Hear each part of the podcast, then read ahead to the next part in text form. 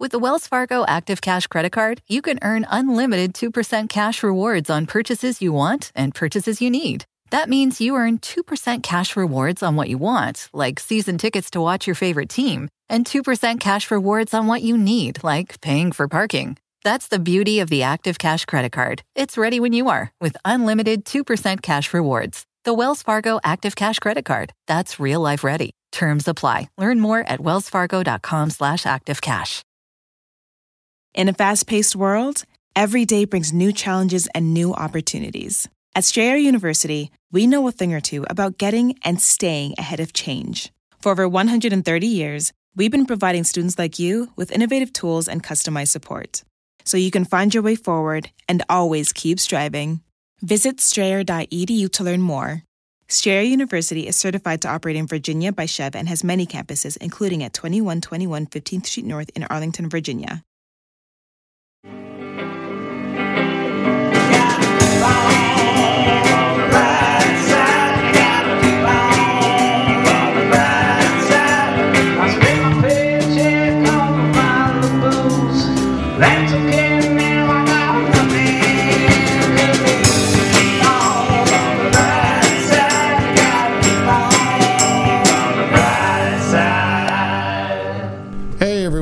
You doing? Thanks for tuning into the brighter side. Uh, everyone, today's going to be a little bit of a challenge to find the brighter side of what we're talking about.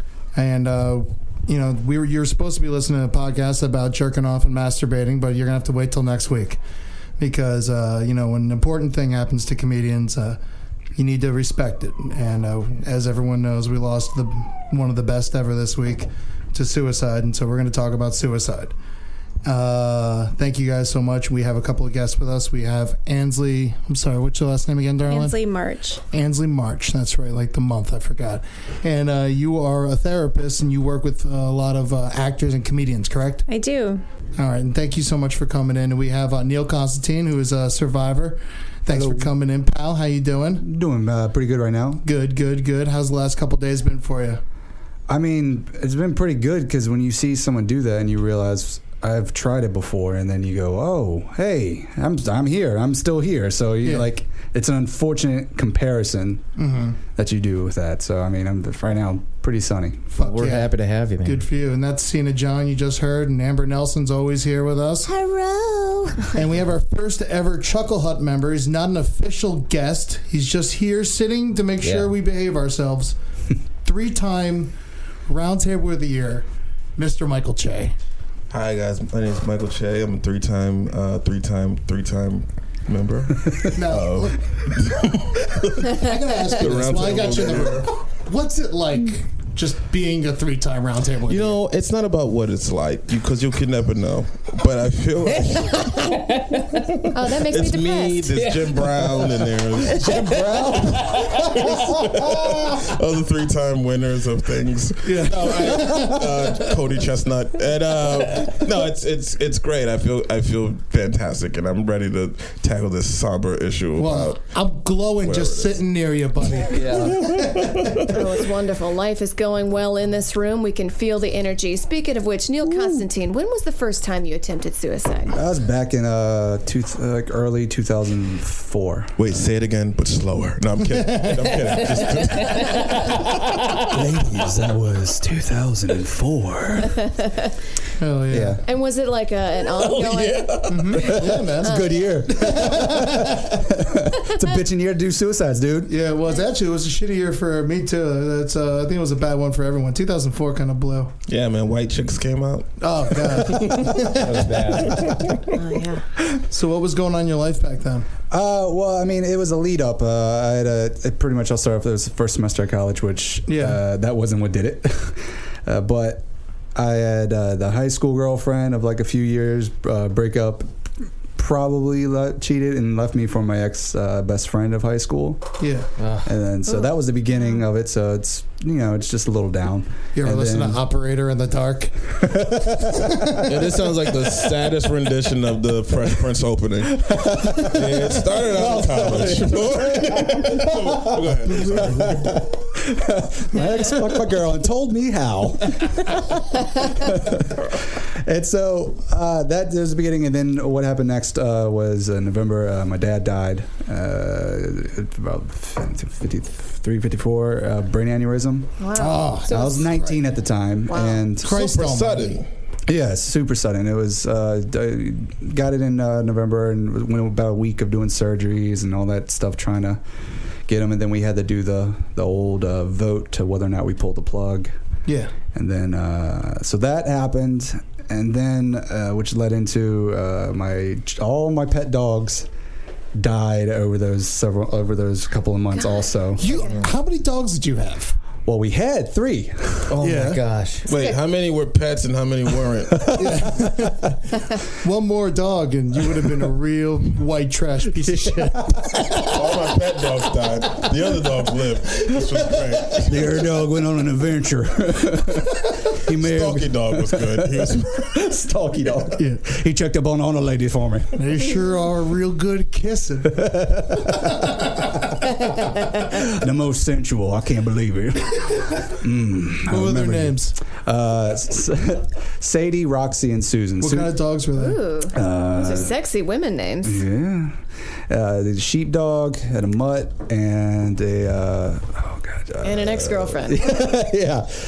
Uh, I oh fuck I can't remember the other dog. Uh, Chow is a Chow. Chow? It's Chow like Black uh, tongues. Yeah, black tongue. Know that, yeah. easy. African American tongue. Excuse me. Yeah, Chinese dog though, very weird. Tiger Woods of dogs.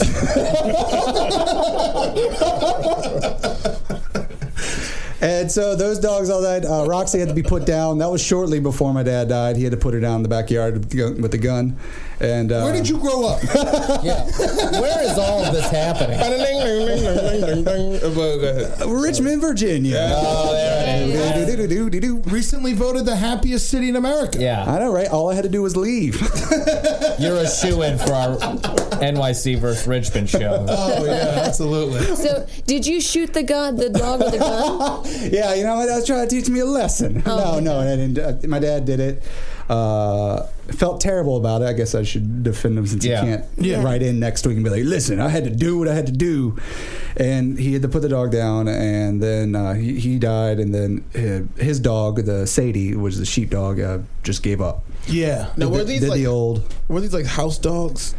Uh, yeah, house yard dogs. They were like mm, like here with people in their but they just goes off and then comes back at some point, you know. What kind of guy was your dad? Because like my like my grand, I remember my grandpa was like I, I went to uh, Louisville, Kentucky for the summers, right? Right. And my grandfather had always had dogs, and he like he always thought of dogs. He didn't think of dogs the way like we like. No dog ever licked his face. You know what I mean? Like he was always like kind of like one of those guys that well, dog, you got to put him down. You got to put him down. Like was your dad like conflicted about putting these dogs down? This is uh yeah yeah he was conflicted because that was the first time we actually had to do at least since I was around. I don't know before he may have been shooting dogs every week. I don't know, but he that one he was eh, the dog was just. We it was one of those things where you found out the dog was so sick, and then we went to go clean like the again a wound or something like that, or it was cleaning. My mom was cleaning, and then you know check under the collar, and there was just from the collar like the dog had somehow like maggots oh, so what that told us was that, dude, this is in, this is so much inside the dog, and like the dog would just go and walk, and it was like it was. We didn't want to make the dog because it was after the vet had closed, mm-hmm. and it was one of those. We don't want this dog to, to wait. It was, it was on its last leg anyway. Suffer. Yeah. Yeah, I mean, Ansley, you all right? I mean, I'm the- hoping. I'm I mean, hoping. I this hope- is really hard She to just hear. literally put her shawl over her head. you just count all the money. She's like, right "Hey, now. listen, you want to come in sometime?" Oh, Jesus! Ah, I slid I my got- card across the table. Your college loans also. You're like, I gotta pay these back. really sad shit, Neil. And All right, Neil, say the funny part. well, if any of you have ever seen my comedy, that's a long time coming here. Uh,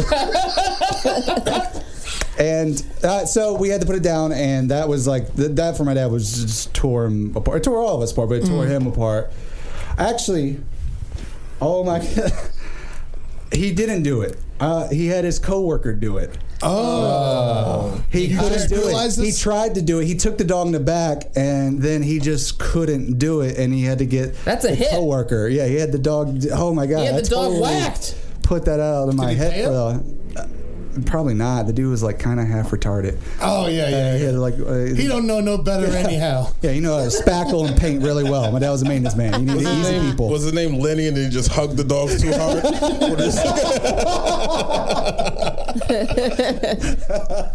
I was just petting him, George. You did a good job, George.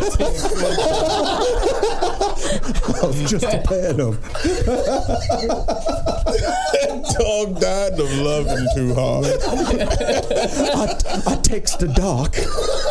Yeah, he, he takes the dog. He takes the dog. This is how comedians handle pain. Go ahead, finish. Yeah, finish your question. Tell us about your life's tragedies. More, please, Uh, please, more. So that happened. The dad happened. The dog, his dog, just it was it just gave up. It was just Yeah. stopped eating, stopped doing just anything. And Ready to so- go. I don't even know if it was ready to go. It was just seemed like it was just one of those instances where you see a dog just be depressed. Like you Yeah, see a dog yeah. just not want to do anything, and you no matter what you do, you can't get out. And so eventually, the dog it got sick from just not doing anything, and then we eventually had to put that dog down. Yeah. And then uh, my dog uh, got hit by a car. this so is all was- within the same month. This is all within like a, this all happened over a span of like s- five months. So there's five months of just uh, constant shit like hitting my face. Fucking Yeah. garbage pile. Just man. dogs And dying. during this time, were And you no ever- dogs to kiss to make it feel better, you know. Oh my god. Were you ever during this time ever diagnosed, or even before that? Did you ever see a therapist? Did you ever even have a like a kind of like a thing about? Therapy's Dude, not a we took a dog thing. in the backyard and had put a hit on it. We did not do therapy. So you, you didn't see an in-network or out-of-network therapist. Is that I, correct? I had a I had a dad die, and uh, all the dogs I had died. A, fr- a girlfriend leave me for a best friend. Uh, fresh college, and and then also uh, I had an uncle who died, and so you don't have the time to process. Because also I was trying to just tell everyone else like you know make everyone else try to feel better. You know like i like the first handful of days like after my dad died you know it was the tears and all that stuff. And then at a certain point it was just trying to make you know my sister feel better. My mom you know who lost a soulmate you know trying to make these all these different people feel better. And uh, just you know just putting it down putting it down into just Yeah. packing it in packing it in. Don't worry about you don't worry about you. And just go do whatever else. And eventually it led up to a point where in like uh, January or not January, I was out with friends and I had just gotten a PlayStation 2. I just it was like a, a, a few months back. I Not got a it. advertisement. things are looking up. Things 2. are kind of looking up, and it's that you know excitement about when you're you're young, growing up, and you have like the PlayStation. You just take it over to all your friends' houses. You just bring it with you. That's what I'll do. I have a paper Yeah. bag with my PS2 and uh, Need for Speed. bag. It's kind of reckless. Oh, hey man, you gotta live. You gotta live on the edge. and so I, I, I one night we are hanging out, and he goes, and we're all gonna go play, do something, hang out at someone's house. And I go back home to go get the PlayStation, and I'm coming back in my car, and uh, I all of a sudden get the urge. I was like, hey, you know what? Let's try speeding and doing some stuff. I just play. I play Need for Speed. I, let's try it. So I did this one time where I, I, spun out and it was into this grassy area in this road. There was some back roads and stuff. So Yeah. And there was no one out. I was a little late. And then I go back, get going again. I'm going back towards the friend's house, and I get to this like kind of kind of straight away, and just something inside me, and I just I was like, let's see how fast this can go. Let's go. Let's just do it. And then oh. and so I start put on the pedal and get going. And I'm going down at a certain point. I don't remember this because everything's so quick at this point. Yeah. And I, you know, maybe part of me felt I tried to push the brake, and there's another part of me felt maybe I tried to push the gas harder. Because either way, I sped up a little bit more, and uh, hit this curve, and uh, then the car spun, and then wrecked it right into the ditch. And the car then proceeded to do what all cars do when you go about 55, 65 an hour in a back road and hit a ditch and starts to flip Yeah. and it's this weird uh, feeling comes over me. It's just like everything shut down, but everything's still going. You know, uh, like weightlessness almost. You, I'm hearing that everything smash. I'm hearing all the glass shatter and, so, and um, the feeling the motion of the car. And then I land and uh, you know come back to, and there I am in this car. Everything around me is fucked, and there's this. You know, I'm still there, uh, feeling a little sore, but now uh, can't breathe, and uh, maybe it was from the airbag, probably was. Yeah. But I spent about a good minute to almost two minutes not being able to breathe, and I'm sitting there. At this point, I'm out. I'm out of the let's speed into a ditch, and I'm now Yeah. I'm in the. Oh no! I don't want to. I don't want to choke to death. No, let's Yeah. not do it. That. Ow! Fuck. That's all right. And I'm beating my chest as hard as I can to try to just force punch myself in the stomach. To just force air out. And eventually, it finally just like, like you know, get the air out. And and then a guy comes from the yard or whatever I crashed into, and it's a dude that's like speaking like just broken English to me. He's like, "Hey, hey," he just has a phone in his hand going, Yeah, use it. He's got your PlayStation in the other hand. He's like, I found this. It don't look too good. buy it from you, twenty dollars. and so he calls the cops and he tries to get me out, tell them not to touch me, and then, and then uh, that, that's ex- almost literally what I, I had them do was I had because I had a guitar in the car and a PlayStation Two, and I start to go, I'm like, don't touch me, my neck might be broken, I want to fuck up my spine, uh, just call the cops. Um, but in the meantime, uh, if you can find the brown paper bag. and also, there's a guitar in the trunk. Could you see if it's still there and not broken? Uh, And, and it's in tune. yeah. I have a killer song I can write right now. I feel very motivated. I got a riff. And then the, the cop showed up and I had to make up an excuse though because it was on my mom's insurance at the time and I, was, Yeah. I didn't know the laws the whatever causes what with insurance. I just I mean it was like there was a deer uh, swerved. I was going a little bit too fast myself. I knocked, knocked some miles off of it. The cop knew I was kind of loud but he went with it. Yeah. because he told my mom he's like you know he said he avoided a deer he said he was going this much. He's probably going faster but that's all right uh, but I, I didn't let him know and it was like years before That's a I would let great white know. guy excuse. I don't great know. one. I guess I was doing 66 in a 65. I'm kidding. no I know I'm just trying to make your pain sound funny. So that's weird. I uh, by car, you know. I mean, it's like you always like, you know, whether you like it or not. I'm sure people have, you know, when you're driving, you think like, I could probably make it. You know, sometimes, you know, so you think about that. You But know, and also when you're you're driving, I've, I've had the same feeling where you're driving like, like against a cliff and there's just like a, there's no railing. You're like, what if I just what if I just turn the wheel? What if you just did that? And it, oh yeah it's yeah just totally what's that feeling, Well, Ansley? well, it good sounds like I mean you would experience so much death that you couldn't control, and then you attempted to control it by by having this really reckless driving experience. Yeah, uh, I uh, I still am never certain, and still not been certain whether or not I truly try to kill myself or whether or not I just went out of control I think because you were I testing yeah. And so that's the thing is I never can remember whether or not I tried to go for that or I Flew a little too close to the sun there. Uh, yeah, yeah, yeah. Got a little, got a little heated. so Yeah. was it was it so yeah you were saying you, you don't really remember whether or not you wanted to actually kill I, yourself. I know the feeling, but Yeah. it's that moment where if I had put on the brakes more, I probably would not have had that happen.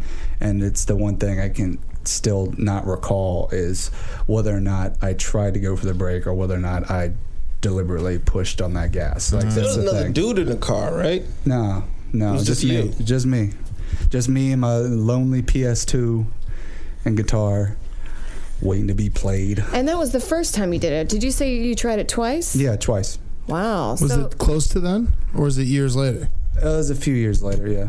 was it car again? Are you doing the Burt Reynolds way? I'm gonna get this right sometime. Smokey in the okay. Yeah, no, it was uh, it was uh, the pills. It was it's what the was- bitchier way out. you know? Pills. Yeah. What uh, what kind of pills? Tell us a little bit about that. Well, I had uh, uh, Oh boy. Well, this one I. Uh, You asked to be here, Che. Don't, you asked to be here, you man. were sitting at the bar. I'm like, I'm going to go in there and talk about suicide. You're like, can I come? I said, yes. So don't look at me like I'm an asshole. I came prepared. I listened. I listened to their addiction episode, and I came out. I was like, "Oh, they're not gonna try to. Oh man, You they're just gonna said- go through it. Oh, okay." so I, don't you knew, I knew coming in. I was like, "Oh, there's not gonna be a lot of uh, like Mystique. punch up though at it. It's gonna be like." So let's all right. Let's positive time, guys. Positive time. So you thought it's gonna be about addiction, where like somebody's gonna be here talking about eating toilet paper, and you're like, yeah. no, man. Che, you got a date later, right? I have a date later, and I can't wait to bring this home. this white. So tell boy. us about her. Is she cute? Huh? Is she cute? She's a she's a darling. She's a darling. She is a sweetie pie. You should ask if she's ever tried to kill herself. I will. It's the first Yeah. question. I totally will. I feel like everyone's tr- kind of tried to kill themselves a little bit just to see. Why are you looking at me? You talk to lots of people. You know more than we do. it's a little bit skewed, though, right? Yeah, yeah. I'm looking. I'm looking at you because I feel like if I say something and, and you say, "Hmm, that's interesting," I'm like, "Well, I gotta reevaluate my life." What is this major? About to Call me. We'll someone's- talk. Everyone kind of tries a little bit. You flirt with it a little bit.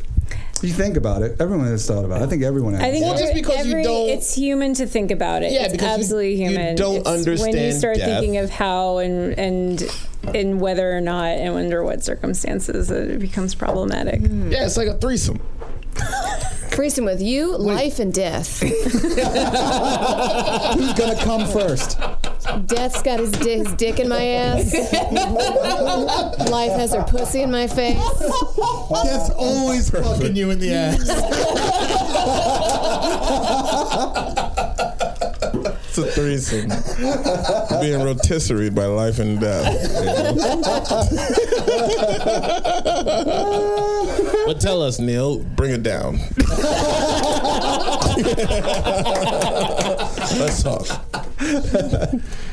So what was going on in your life before the the second time? So uh, Basically, you had, first I had a time- relate. Uh, I just it's I had depression, and it was a kind of depression, being out of work, which you never want to be out of work while you have a bout of depression because you just have too much time to think and dwell on it. Absolutely. you weren't even trying to get a job, were you? I, I had just got out. I was started doing temping. I didn't know that you maybe you need to join a couple of temping. I just I know it. I was like a first year in New York, and You're bad with first years. yeah, yeah. It was, Why New York? Why did you come to New York?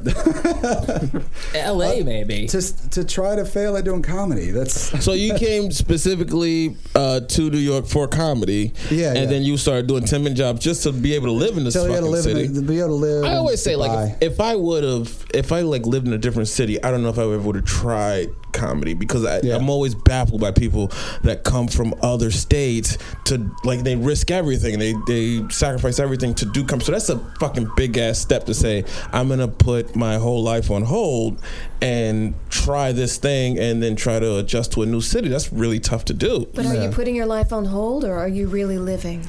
Listen, I don't watch that much Lifetime, but, I do. but you know, but that's a scary thing though for people that's not from this city that Yeah. come in to do a specific thing and then they have to live because it's an expensive city. I mean, I moved here with a hundred pressure. bucks. I wasn't losing anything. I was That's like, I was super already tough. fucking broke, so it was just, it was Katrina fine. hit my Yeah. home, so yeah. Jesus. Yeah, I uh, so that was at the middle of just getting out of work. So I'm like depressed. I just hit a, had a bout of it, and then the combustion of that, and I'd already been also in a relationship with this girl. I don't even know if I wouldn't call it a relationship. If I if I was me now, I would have cut it off like like two months in. You know, Yeah. because it was one of those things where it went for it should have gone maybe like two three months, and it should have been cut off. But because You were insecure and shit. I hadn't connected with anybody really. I thought I connected this person, and it was also And really she was good just sex. garbage. Yeah, as a human. So I thought, oh well, if we fight and I, I feel like shit, maybe I just have to work my way through it. You know, like maybe my parents fought a lot when I was a kid. I just, you know, that's a part of a relationship, and it's like no, Which is true. It, it is, but not You gotta two, fight three months in. You shouldn't have someone f- making you feel like shit. Yeah. you know, and so it stretched way longer than it had to be, and I I took a lot. That like curved me in a way towards the depression, and then also how I viewed uh, women, and also just so many things from that one instance. So that broke off finally in the middle of all that. And uh, one night I, I'd been drinking a lot and. Uh, I got some email from her saying, you know, like you don't contact me anymore. Da da da da da. So I was like, oh fuck it, let's just have a night. Email. Yeah. Emails like the least She broke formal way. She broke up. That's not how she. I'm sorry. That's not how she broke up. It was broke up in a Starbucks right before her shift at uh, Starbucks? job. Yeah, in a Starbucks. She goes. It was a She five was, in minute her combo. star, she was in her Starbucks uniform when she broke up with you. Uh, I She wish. said, Did she, was it like this? Was like Neil, I never want to see you again. You said never- Camille, Camille, soy latte for Camille. "It's Neil. You spelled it wrong again." Break up for Neil. Break up. soy break up for Neil. That's fantastic. That's the best way to. Fuck Starbucks, man. Yeah. They probably misspelled it. No, no, it's Neil. Yeah. Well, anyway, she doesn't want to see you. Yeah, it's still nothing. I'm kidding. But tell us, over, over. how'd you go over the edge after that? I'm sorry. Well, it, that was that, and then as a, t- you know, when you break up with somebody, and uh, I, I didn't know any better, so I'm just floundering in what I have going on. So I'm just, you know, you're trying to sit there and resolve it. You're trying to make it better. You maybe, hopefully, you can, oh, maybe you can bring this back together. and uh, so it, it eventually, after a couple weeks after that, led up to the email that was like, listen, don't contact me anymore. You're contacting me too much. That's You were that. calling her a bunch? Yeah, calling like the Facebook and stuff, like real, Yeah, yeah, like yeah, real yeah. bitch stuff. Yeah. And so I, I that night I got that. I decided I was like, oh, let's fucking let's fucking drink it up, drink it up. And I go home and I had you know the the bottles of Jameson in the in the freezer or, whatever, and I started drinking it as much as I could. And uh, then at a certain point I go, oh, let's make a little fun. Let's have a, let's have a few pills and everything. And so I started getting just whatever I had medicine I had, my, I had like some, maybe some Robitussin, some uh, Advil, and uh, some other whatever else I had, just a bit. And then I started to talk to her, her uh, best friend and also roommate uh, at the time, and she's like, "Hey, what's up?" And I happened to mention at some point because I was seeking somebody to know. Yeah. I said that it could maybe get back. And I let her know that I've been drinking. I was like, "Oh, I'm just having some fun with some pills." You know, try to put it real coy all over G chat Yeah. and uh, she she called me immediately and then um, almost instantaneously because she, had contacted uh, the ex and she called me and uh, so ba- basically started you know what are you what are you doing? What are you doing? And are, you- what are you trying to kill yourself if you uh, we're we're calling they're calling the cops right now or whatever. Yeah.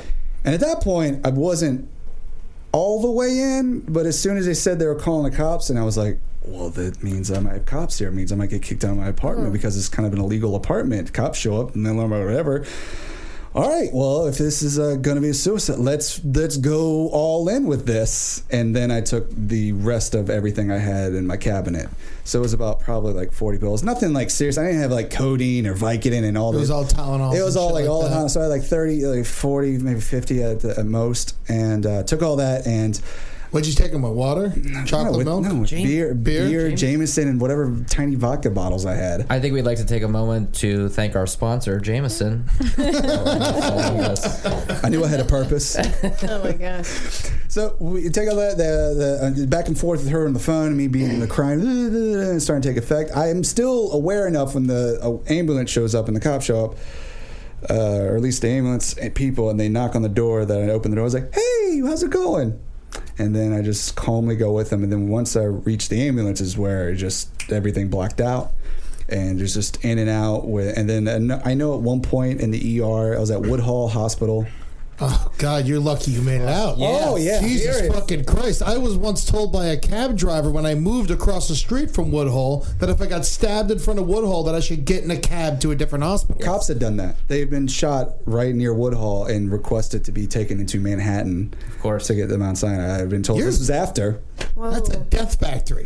yeah. you are lucky you got out. Yeah, I Healthy got, I people got out of the killing field. Crazy. I was walking past Woodhull at like 5 a.m. one day, and the EMT they didn't put the drape over the dead body, and they were just rolling this dude, and his hands were crunched up to heaven, like he died from his greatest Jesus. fear, and they were just looking at me like, "What's up?" You want a lesson? Come here. Yeah, I feel, Tim- like, I feel like Woodhull is a baseball player on the Bad News Bears. We're trying to get him to join our team. Now, in your professional opinion, how many uh, suicide cases happen because of relationships or someone broke up or uh, a relationship didn't work out, relationship based? I'm not sure. Oh, sorry.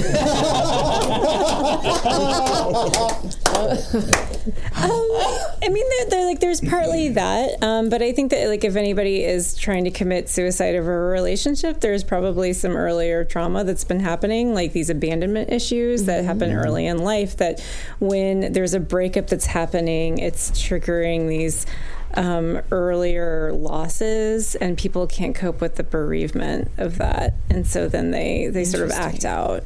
And how would you recommend for someone who's listening that maybe just got out of a relationship and is bringing back all of these issues from their past? How could they learn to cope and keep living? I mean, obviously, I'm biased, but go to therapy. Yeah. Um, and also, I mean, obviously, like, you know, I just said earlier um, that everybody thinks of suicide, but if you start thinking of suicide in this way that it's coming up, it's daily, if you start thinking of a plan, if you start sort of worrying that you're actually going to go through with it, then like you need to s- seek mental help. Um, call 911. There are also like lifelines and things like that that you can seek out. Um, you know, New York City specifically has a lot of different resources that people can use um, if they're thinking of suicide in an earnest way. But what about the people without the plan? And it's just like because that's I didn't have before like the car incident. I didn't have even though I had all the trauma, but the uh, it was more or less in the car, and then all of a sudden I felt like it, and then the the girl that was still depressed and everything. I wasn't like the days leading up going, oh man, how am I gonna do it? How am I gonna kill myself? It was uh, as I remember that night, just me going drinking and then going th- the pills and then contacting the best friend. So like, what about the people that just on a on maybe on that dime decide to start going through with it? I think that like um, I, I I'm in contact with a lot of people who are really depressed, and they always have this narrative of like. Um, like everything in my life was fine and I shouldn't feel like this and yet I do. And so I should just make it better. And then you ask them like well how do you make it better? And it's always this sense of like um, they're pursuing these uh, ex- like external things that are numbing it whether it's like drugs pills even something as benign as like I don't know Netflix you know where they're just numbing themselves. And they're not actually confronting the problem. And what's so scary about going into therapy is that they're actually confronting the problem and it's really, really painful. Um, but the alternative is to constantly run from it and run into these sort of self destructive patterns. And that can be obviously really dangerous. Um, so, I mean, you know, again, like I think that if you're starting to feel like you're in this sort of self-destructive rut, mm-hmm. analyze why you're there and i- is it working for you? And often it's not. I have a question. So, what is the difference between someone who's sad and mm-hmm. someone who's depressed? So, So when you hear depression, you think of a, a, a great thing. question. But when you think of someone that's just sad and they're not sad anymore later or whatever. So what's the difference between someone that's just sad and someone? so that's you're really depressed? like you're presaging this really interesting um, article by Freud called "Mourning and Melancholia." So Freud says that mourning is something where No. I read that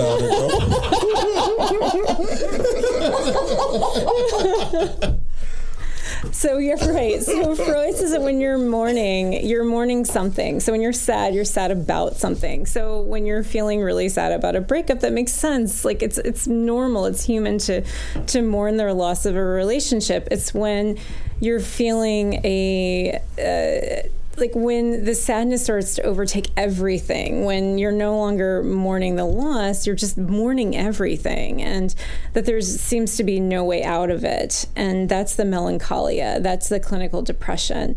So, in terms of like, um, clinical therapists, we try to differentiate between adjustment disorder, which is when you're going through a transition or a loss, and an actual dysthymia or major depression, which is something that seems to be out of proportion to whatever somebody's actually going through. So is that when it's a good time to talk to a doctor because they'll be able to tell you, listen, you're just going through this thing as opposed to "Look, you got a problem. Yeah, definitely. I mean, you know, it's also everybody sort of mourns through things differently, so it's hard to sort of be objective about it. But yeah, I mean, you know, there is some merit in differentiating between like uh, mourning an actual thing and then just like letting depression take over your life.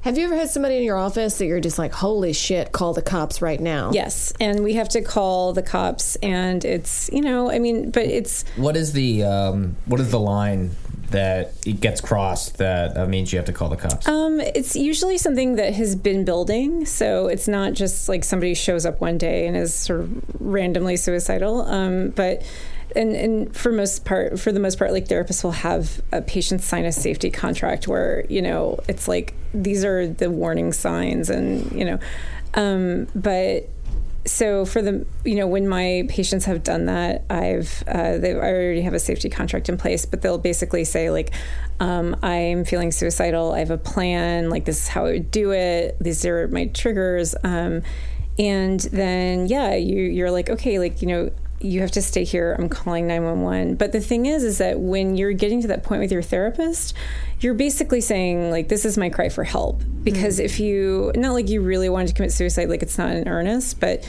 you know if you're actually planning on going through with it then maybe you would have already done it. When you're telling your therapist that Yeah. you're planning on committing suicide it's because you know that you're really in trouble and you're actually seeking help You need help. Yeah, I notice people that whenever they don't say anything, I've had a couple, a family member and a friend in my life, that they never said anything about it, and then one day they were just gone. You know, and the girl did it with a shotgun, which is like she wanted to fucking do Yeah. it. Yeah, yeah, yeah, yeah. She's not- committed to the She cause. was committed. See, I think now we're gonna go a little off topic. I think you did it in a ni- in a nice way. You know, pills.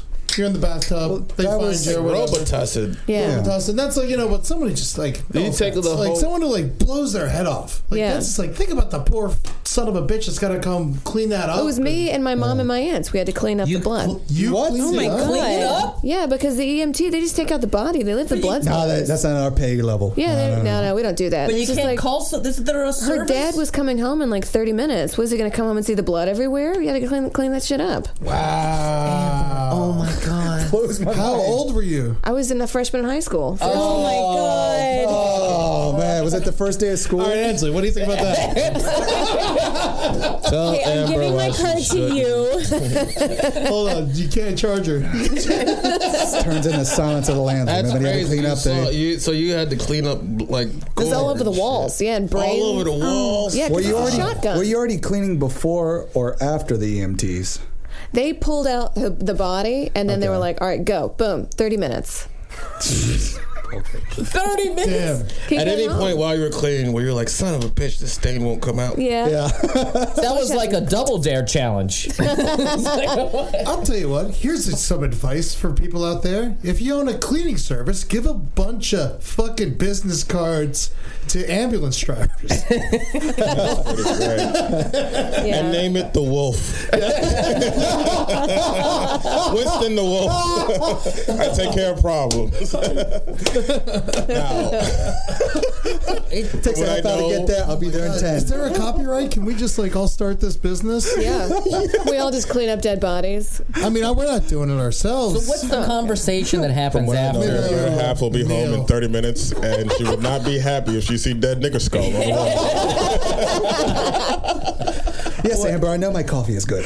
you guys both been to county. I'm sure you're used to this. How did you guys? This guys? has just become Pulp Fiction. All right, fine. How did you guys? how You did get guys- back here and clean up the brain. Amber, how did you guys support each other during those 30 minutes? Was there any discussion? Was there any talking? It was just like, do it. And then afterwards, Oh, he came home, and that was like a big thing. That was even worse. you missed a spot. He missed a spot. Him, his reaction was even worse than the whole cleaning because you're cleaning and like you're, you're young, so you don't realize Did you guys not call him and tell him? the. Uh, some people did. I didn't call him personally. I didn't Yeah, hear yeah, the yeah, phone yeah. call, but uh, they were like, "He's on his way. He's on his way." Uh, and then he came, and like we got to see his reactions, and that was worse than the actual cleaning. Well, yeah.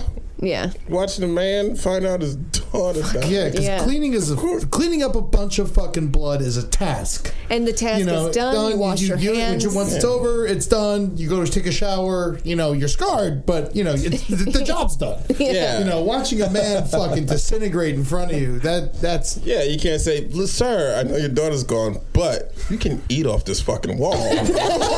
Like, completely it's spotless right now. He's like, like, my daughter's dead. But look at that shine. The same thing. Give me back my daughter. You guys ever see Prince of Tides? Is that with Barbra Streisand? Yeah, yeah, yeah, yeah, yeah. Oh. Some guy comes and like tries to kill the women, and they uh, they murder him, and they have to clean the walls and all that stuff. You should Really? watch it; it'll be a good little flashback for you. That's No, what like, sets her off. so you're you're 14 when this happens. It's freshman in high school, Yeah. right? So like, does, does this ever like pop up in your head? Like, fuck, man, remember that shit I had to do a long time ago? Is it like a Vietnam flashback kind of Um, thing? I would say in high school it never did, just because you're uh, focused on other things. Like, why doesn't Tammy like me? You know. But even now, like, you never like, fuck, I had to go through that. Yeah, now you think about it sometimes, but I think I try, you know, this is only natural to think about it. And granted, I haven't gone through therapy, so maybe I'm doing it the wrong way. But I'm like, well, this you can either be super depressed and just self medicate and drink and haul up in a room, or you could like write jokes about it and get on drink. stage and drink more. Make sure know. to tell every roommate, don't And- shoot yourself, please. Yeah. Ansley, do you have any uh, comments on maybe the um, recoveries? Self-medication. Yeah. No, I just feel like it's a very typical comedian way of dealing with it. Yeah. Don't judge us. Making I'm not jokes. judging. You got to make jokes. You get sad. We have to scream into the darkness. But you also We have to you push must- it down somehow. You must see instances where, like, we're comedians, we're professional, like, we get on stage and we have this outlet where it's set up where there's an audience listening to us. Is there times where, as a professional, you meet someone that's not a professional comedian but uses humor to Mask. mask what they're going through that's never done comedy? And what do you say to that? Like, what? Well, Anybody okay, wait. What, what I think is really interesting is that Michael set up a scenario in which um, that the, the comedians, because they have this outlet, they're healthy. And people who are not comedians or who are not successful comedians who are using humor as this outlet are like maybe not as healthy. Because, like, does that make sense? No, it makes total sense, but I want to. I want to hear. Well, because like, um, so I was um, talking to Seena earlier. Um, one of the things where I work, um, I think at the counseling center where I work, we handed out a lot of pamphlets for um, these acting schools. So I have a lot of clients who are uh, comedians and actors and everything. And one of the things I found was that comedians do deflect pain through humor, um, and it's not necessarily healthy. It's functional. So, you know, people who are really successful comedians are constantly using their pain as these sources of, of humor. And it's, you know, it, it works because people are laughing, like you're getting these accolades. But, um, But tell tell tell everyone what you also said that we were better than the actors. No, no, you're different. You said that You're we were better than the actors. You're Suck it, very actors. Suck it. That. What? She said that. It's Hear it. interesting Hear that it you right now. that you heard that that you interpreted No, it like no. that. I think we just want to hear. Tell us that we're better than Tom Hanks. Yeah, dude. just once. Fuck Tom Hanks. You're Tell us very, you're better very Captain different. Phillips right now. You're very different. It takes a very specific person because it's like, I mean, uh, like I know a ton of funny people. There is only a certain kind of funny person who's going to get up on stage and tell their jokes to people who may or may not laugh. Like that is, I mean, there's like it's almost like a psychosis involved in that because like that's so masochistic. like, why would you do that? Oh, thank you. The reward is so sweet. Yeah. That's the thing. Good. It's fucking amazing. Well, and I also feel like you know comedians. I mean, and when we were we were talking about like Robin Williams and Robin Williams' battle with depression, um, I think that there are a lot of really. Oh, Robin Williams is depressed. Whoa, what happened Oh, to Robin no. Williams? No Oh, idea. no. I don't know. What? We're not allowed to talk. We'll to talk after. We'll talk you- after. Okay, we'll have a forty-five minute session, that and I'm fucking gonna. monkey video, man. Holy shit. What He monkey also, he also was. Uh, did you read the latest thing? He also got. Yeah, Coco. What He, was he this? got, uh, he was diagnosed with Parkinson's. Yeah, he was Yeah, diagnosed with early stages of Parkinson's, so I bet Parkinson's that obviously had a lot to do with it. But wait a minute. Is this so? Is this like? Um, are, are we talking about Robin Williams? Hey, talk about whatever Yeah. you want, man. Yeah. Uh, Are, is this is this a, a final conclusion that Robin Williams was depressed and he killed himself? No one. I mean, no, I don't know. I don't know. Was I his can't. I can't. I, Seemed I like mean, murder. Because it feels like it- because I, I just felt like they found him dead with a belt on his neck and they don't know what the fuck happened. So I, I don't know if How there's would more that news not conclude that. that he's depressed? well, yeah, It wasn't. You never know. He didn't have his pants down. He was fully dressed, and they said he was fully clothed. And What there- about there was his no- um his uh, also- official publicity statement was that he had been battling depression for Yeah. several Battling years. depression, I mean, okay. for many years, but like uh, he. I, just never read anything about. I didn't know. I was. I was no, it's- honestly pretty, He was pretty pretty notoriously Yeah. manic depressive and Really? rehab and all that kind of stuff. no shit. Yeah. Yeah. Now, do you think that there's people that are genetically maybe more uh, uh, more um, susceptible? Susceptible? to being depressed and being Absolutely. suicidal as opposed to yes, other people? absolutely. Yeah, um, yeah uh, bipolar is one of like the the classic um, physiological DSM.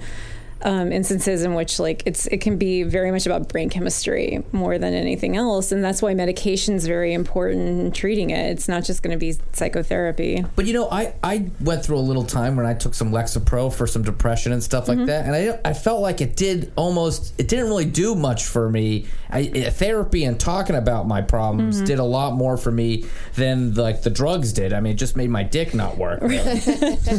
well i mean that's You the took problem whiskey?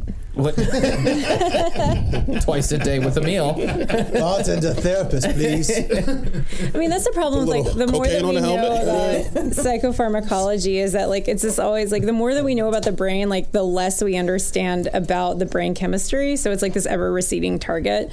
Um, but we do know that medication can really help with things like um, you know bipolar one and two, um, just like with schizophrenia, um, and they're very connected. And you know, if people do have these disorders, then you know, medication often is very effective. How do you know if you're predisposed or more susceptible chemically for bipolar disorder? Um, I mean, like there is some like genetic history involved in that, um, and it can be epigenetic. So it can be partly that like you may have like um, latent genes, and then your upbringing can, for whatever reason, trigger these things. But again, like we we don't know for certain. I mean, granted, like I am by no means a, an expert on it, but from what I understand, There's no test, like you don't pee on a stick and it's blue. no, sadly, no. It would be so much easier. Is there anyone who's on bi- is there anyone who's bipolar is like really happy and then just fine?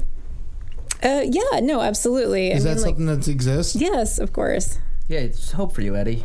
Yeah. well, that's good. No, no, I'm saying, but the uh, instead of the never, never, could someone be bipolar without being depressed? Oh, absolutely. I mean, like, I mean, there's there's so many, you know, uh, happy endings for people who have these, um, you know, like for being bipolar. Um, but like part of it, some, sometimes it's medication management, sometimes it's just being in therapy, sometimes it's a combination of both.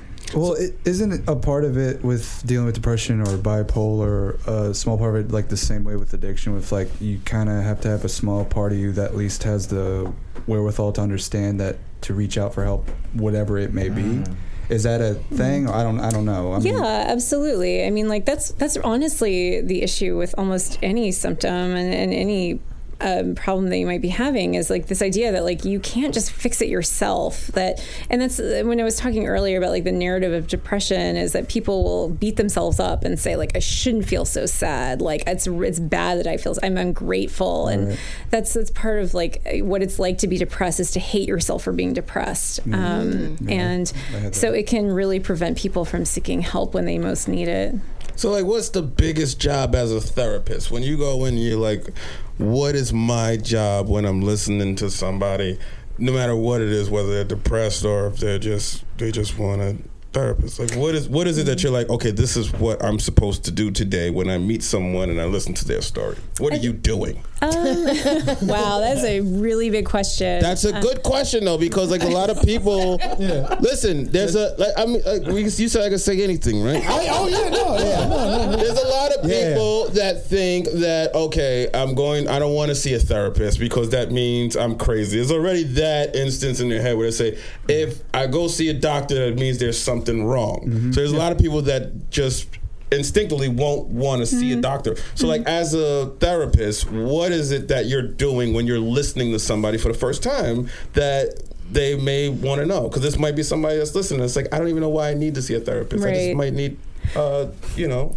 So there, are, there are a couple of functions that you learn. I mean, partly is containment. So like um, when somebody's sitting in a room with you and they're they're just like just dumping all of this stuff, is that to make them feel like they can manage it. So to not feel overwhelmed by it. Um, Okay. Part of it is to normalize it. Is to be like, look, like you're not the only person who's ever felt like this. In fact, like I'm a professional and like I handle this all the time, and like you're okay. Like the fact that you're in this chair right now means that you're willing to get help and you should feel really proud of yourself for actually being here because it's extremely fucking scary to you know to be in therapy um, and part of it is to really feel like to make this person feel like they've been seen and to be known um, because a lot of people have not felt understood or to you know have had experiences in the past where they've been minimized or dismissed or you know in any way made to feel like their symptoms were overreactions or you know just being over dramatic and to be like no look like this is legitimate. Like what you're feeling is really important and i actually like i care about this and thank you for telling me Do, do you go to a therapist at all? I do. Yes, every therapist should be in therapy. Whoa. Like not all the time, but I think it's extremely important. I think everybody should be in therapy. So you think you said not all the time. So do you think that Mm-hmm. for some people going to therapy maybe once or twice a year could be helpful? And Well, that's, I- and I, I wouldn't say once or twice a year. I think that like there's something to be said about doing it weekly. Um, but I do think that um, you know, weekly's hard. Weekly's is it? Weekly's rich gets difficult. Is richer. it? No, I'm kidding. We'll talk about why that's hard. So who's the therapist for the therapist therapist? Mm. Generally, somebody with my degree, but has been doing it for like many, Some many, many hard years. nosed Jew. It's been, it's been several of my therapists, and they're fantastic. Velvet Mafia. But Eddie, what do you think? Why not? Why not going weekly? Because I've gone weekly for years, and I'm just taking a break. Yeah, now, but I mean, I've gone weekly for years, and it's it's helped me immensely. Well, I don't. I don't know. I don't. I don't have. Uh, I never really suffered from depression myself, and so I never even contemplated going to a therapist. I've, I've never, been. What are you running away from, Eddie? Have you ever been sad? Cheesesteaks, man. Delicious ste- cheesesteaks. Yeah. Have you ever been in a, at a point where you where someone was talking to you like, man, you're not depressed, you're just sad about the Bills game? Like, is, it, is that ever happened? Because I've seen motherfuckers that's really sad over one thing, Yeah. and they're like, listen, I'm gonna kill myself because she won't fucking return my text. And you're like, dude, you're not depressed. You're just sad that you can't have this one thing. Do you ever? I, well, how, what do you do for someone like Sure, that? Sure, but that's also legitimate. Like you can be sad about something. That's okay. That's also grounds for therapy or like just to talk about it with somebody. It doesn't you don't have to have like a really significant diagnosis in order But to But can you warrant tell it. someone that that thinks they're depressed that they're just sad about something? Yeah, and also often though, people who are really sad about something and who think that they're clinically depressed feel really heartened by the um, therapist saying, like, "I think you're just sad about something that like you should be sad about." No shit. That's okay. Yeah. See, that's Ne- fucking important. Neil, you said you you have never been to therapy. No, the only only time was once, and that was at Woodhull when I was put into the psych ward for less, less was than the six psych hours. ward? I You good? You good? Hey, Literally. hey, you, It was- you, it was- sleepyhead. You good? We need that on- chair. We need that chair right now. Give me that chair. He put all, all the square pegs in the square holes. I got think he's insurance? good. Get the I think fuck he's- We can smoke in here, right? Yeah. Yeah, I was I was in there for uh, about half half a day. Uh, most of it was sitting in the, the, the lobby area of the psych ward. I wasn't like put in the room because they weren't sure whether or not I tried to kill myself. Did you I get guess- slippers? Yeah, I got uh, socks. They were comfortable Free socks, slippers, dude. man. The socks. That's a good recipe for anyone who's, uh, who's suicidal. Slippers. They have the little. Finally, we got the brighter side. That's the brighter side. Dude, Free yeah, slippers. Try to commit suicide. Those slippers, magic. Sex for your toes. When is it okay to kill yourself? I mean, other than like when a spider, you know, impregnates you with a bunch of fucking Yeah. And you got spider one bullet. babies. Yeah, you got one bullet One left. bullet your and fucking gun. wife's goddamn torn to pieces. You know, that's obviously you. They're, You yeah. yeah, yeah. Yeah. like outside of the movie Armageddon and uh, all that stuff. When, do you, when is it okay? When have you ever have you ever like thought like, hey man, You know what? She can't. She's like, can this hour be over with? If this Well, that was like a tee up for her to say it's never okay. and then I'd be like, I'll give you one example. My Neil's uncle sitting right beside me. It was, listen, my uncle, it was either him or the T1000s would show up and kill us all. So he had to lower himself Yeah, in no a one bowl in of one of those movies said that. Not one line of someone going, dude, could you maybe Yeah. just.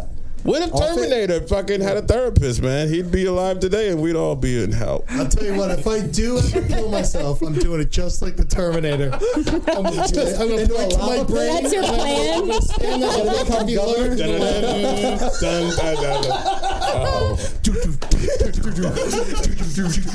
Thumbs up. That's an order. Oh, that's You do the wrong sad. hand signal though, and you do like the tubular, like oh, and everybody's like oh, I'm already, no, my brain's. Nice. I'm already screaming continuously. Did one more chip. Did he? All right, first of all, I think there's a flaw here. I love this that? movie. Was his head in the lava and then there was the thumbs up? Of course. Come on. No, I think Come maybe on. I He think was it- locked. he was- it was locked. It was locked into. Oh, okay. Fucking, Yeah, when he's when he shuts down, it's automatic thumbs up. That's yeah, just Yeah, yeah, yeah. He is locked in position. Man. it's a real positive machine at the end of the day. So what do you say to gotta that? What if- what if a machine wants to kill himself because he thinks that his life? This I would like. You're a machine from the future, Ansley. If a robot wants to kill himself, I'm like defending my dissertation. if we're going by iRobot, Oh my gosh. All right. Well, back to sadness. I feel, as, but I think that's a that's a clear distinction because, like, as someone who hasn't had therapy or someone. As, especially a comedian, because everybody always says, "Oh, comedians are sad clowns," kind of thing, or whatever. But I mean, everybody goes through pain. If you just live long enough, you go through things or whatever. So the biggest stigma for people that aren't in therapy uh, is that, well, I don't need therapy. Calling a doctor means there's something wrong. Mm-hmm. So it's it's okay for someone, even if you don't feel that there's something wrong, just to see a therapist and just be able to talk to someone. There's something extremely empowering, I think, about like talking to somebody who's not your friend and who's not, Yeah. who doesn't really know you in any other way. And it's just and like, listening objectively. yes. Yeah, their their job is to just listen and just understand what you're going through. It's not my parents. It's not any of my buddies. They have no agenda. Yeah, it's Ben like a- Kissel's not going to use some secret I tell him against me in a week or two. yeah. It's nothing like that. This is what I, I always thought therapy for me, at least, was like I just want more teammates to work on my brain with me. You know what I mean? I want a bigger squad to help me because if I I don't build shit with my hands. I got my brain and I got my mouth. If that shit is not working together properly, I might as well off myself because it's done. There's nothing else for me in this world to do than have these two things work properly together. Yeah. And I'm going to do anything I can to make sure that happens. And I think, and you know, Or Yo. develop woodworking skill, skills. Yeah, man. You got your you got your toes. Yeah. Oh. Is there ever a time you ever been talking to someone and you was like, "This motherfucker is way above my pay grade, man. This, guy, this, is, a, this is a fucking handful of. This is a spoonful of crazy right here." Oh, boy. Is that what, what is the protocol for a, a doctor that's like, "This you need fucking." You just give them a somebody? What's the business card. Protocol? Yeah, when because I mean, there's, When it's there's too got to be times where you're like, "This is just too much." Yeah, no, I mean, like, therapy can't cure everything. And there have been times where I'm like, you need far more help than what I can give you. And, you you're know, watching way too much Netflix. Man, it's got to be shitty if your therapist like gets rid of you. Oh, it's awful, and also it's like you know, therapists have have these um, sort of I don't know this like savior savior complexes, you know, and so when you finally meet this person who like you can't uh, out not like outsmart, but like you can't help. You just feel you feel so mad, and you feel mad at them, but you're actually mad at yourself. Um, so it can feel very disempowering. See, like that, I feel like this part of therapy is uh, is a cool part for people that's not in therapy to hear because it's it's things like that that maybe skeptics what might refuse a skeptic from trying it because it's like, well, even even if on the opposite side, where they're like, well, this motherfucker can't help me, Mm-hmm. and then for you to be like, I, you know what? There's times where we can't help you, but we there's al- there's always a solution to help them, even Right. even if I can't personally, right? As, as a doctor. Right. Um, we get I get a lot of people who um, are really smart, um, and then they try to like outsmart the therapist, which I think is really Ew. interesting I blame because Silence of the Lambs. right exactly.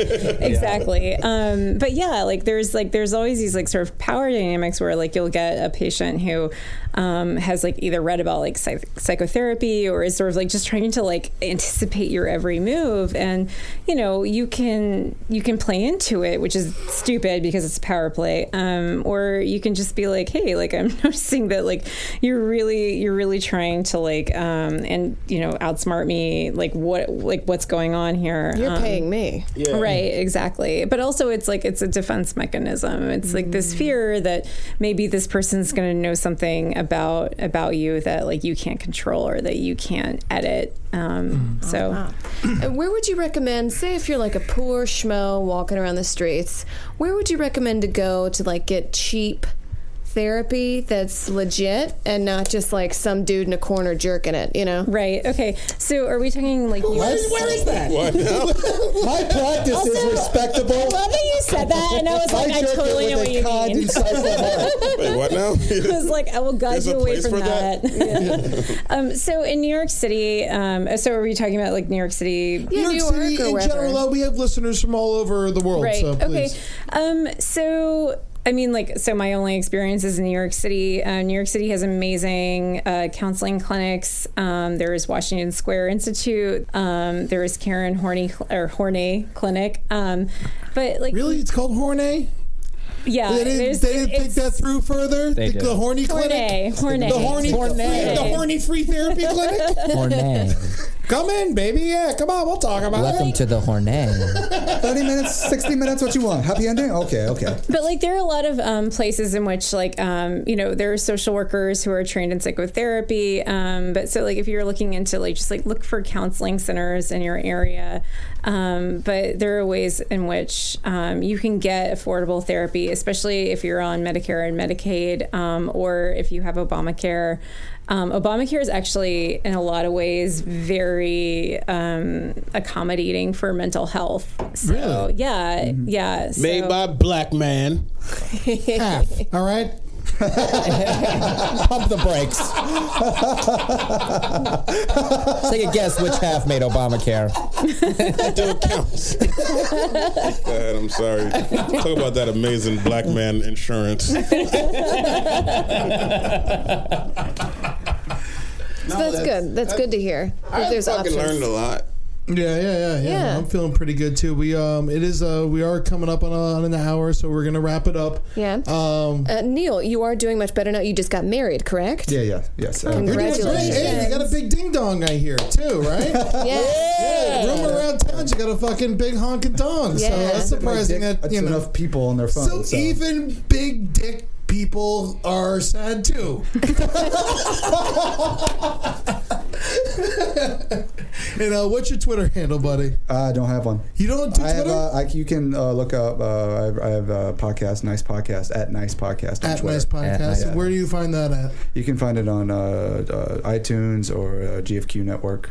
Absolutely Thank great. you. And um and then Ansley, where can people find you? Give us website, all kinds of stuff, and how they can get in touch with you if maybe they want to talk to you. Do you get? Do you do like the first session free? No, Uh, How about the second one? No. like every ten, like every ten on a punch card. It's like a Yeah. yeah. yeah there you go. It's like a No. Hale and Hearty soup card. Yeah, like uh, yeah, at the I don't think cheesesteak Obamacare restaurant. has worked that out yet. Hey, you ever um like had somebody in your chair and they was just saying and you just bust out laughing about something? Wait, what? Like you ever had somebody say some shit you just like laugh? You like, Yes, I, I treat comedians funny. all the time. You're annoyingly funny. And I have to like constantly keep a straight face. And I'm like, why'd you make a joke about That's that? fucking great. She has to bring up See, that's, that's said. that kind of honesty that makes me want to go see a therapist. There we go. Oh, good. Michael Che. You can see him on Telemundo. Um. My phone number is dos uno dos. Cinco seis nueve. No, I, I have no phone. I don't, That's good for you. You don't have a phone. That's real nice. know. But You don't have a phone? no, man. Tax purposes. What are you doing, Bill Murray and st- this shit? That's right. Really? Yeah, I'm really You- doing you it. have a I just- landline? I just pop out places and eat people's sandwiches and say, Hope they tweet it in 20 years. You know I mean? when I'm famous.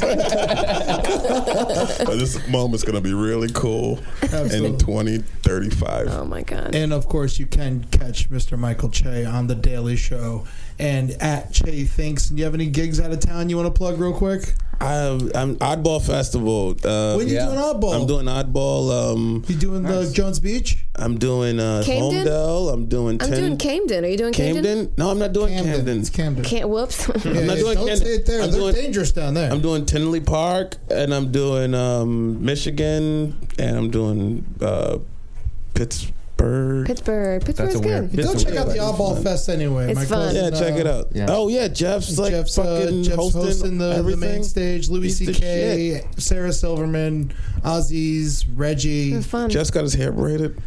No, he. He shaved He it. shaved his head because Shaved it was it. so hot. He was he was uh, hosted four hour uh, shows and it was so and in Tampa, Florida, and it was hundred degrees. So Oh he my shaved his God. head. My favorite comedy moment is me, Ed, Jeff, and um, Russell Peters outside of Caroline's. Remember that weekend? Oh yeah. and we were outside and this this homeless guy didn't know we were comedians and he's just roasting us he's Yeah. roasting all of us and he's making fun of jeff he says some shit about jeff and we're just like laughing because he's roasting jeff that's Mm-hmm. Yeah, weird it's amazing. and, and then he roasts um, he says something about uh, russell peters and he looks at me and he goes and you i don't know What's a good word for black faggot?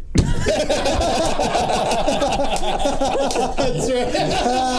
I was like, I think you nailed it right there, man. I think that's it's what it two is. words. We'll get, we'll get a new one. Black it. It was the best. That shit made me fucking cry. Laugh. I'll never gonna say what's a good word for black faggot. Got it. it was almost. Let's workshop right now. Let's It get some was ideas flowing. fantastic. It was perfect. But anyway, Yeah. yeah. So you can find me there. Good. We got Omar running the sound this week. Thank you so much. Appreciate it, buddy. I hope you're in for round two. It'll be a lot more fun. We'll get a lot more drunk. And Seena John as SJ Good. Um, what's going on? You got the Dean Street show next. Uh, Dean Street Show next uh, next week uh, on the twentieth, the Wednesday in Prospect Heights. If you're around, Dean Street Comedy. No, yeah. And Amber, you got anything going down? I'm doing Oddball on Saturday in Camden. Oddball. Camden's fucking dangerous. Is it Camden or Camden? It's Camden, the murder capital of America. what? Yeah, I yeah, thought yeah, New yeah. Orleans was. No, It's like the wire without cameras. Well, don't let them know you're from New Orleans because they'll be like, "Oh, she's from New Orleans." You know, they'll look at it as a challenge. Oh, really? Oh yeah, yeah, yeah. Um, that's my whole act. Is I'm Southern and I'm from Louisiana. No, I'm no, sure no, nothing no, bad I'm talking happen about to you. strangers in the street with Yeah, guns. yeah. On the way Yeah, there the back. crowd, you know, they're not from Camden. Yeah. You know, they can't afford to go to a show if you live in Camden. There's no there's no bloods on the corner like yo son. You know what we got to do? We got to go see Amber Nelson at the Oddball.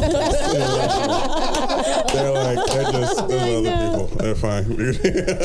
Absolutely. All right, everyone. Thank you so much for listening, and please uh, remember uh, if you are uh, if you are facing any problems, go find someone, go talk to someone. Don't take matters into your own hands. It is a it is a bad decision. You know, uh, it's no, it's never worth it unless your wife and dog and yourself are filled with spiders.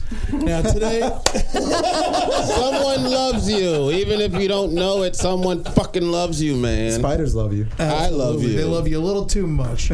But uh, taking us out, we always like to play a song. Um, like we said, uh, I, I chose this song particularly because I felt it uh, had a lot to do with the subject. And I'm sexy and I know it. no, Love Shack. uh, it's Charles Bradley. Uh, at the uh, what's it called again? Where do we go from now? Charles Bradley. Where do we go from now? You can find it on Daptone Records if you want to look it. Go find it on YouTube. Press pause. Listen to the song. And God bless you guys. Thank you so much. Nanu Nanu. I'll see you guys later. Great fucking song.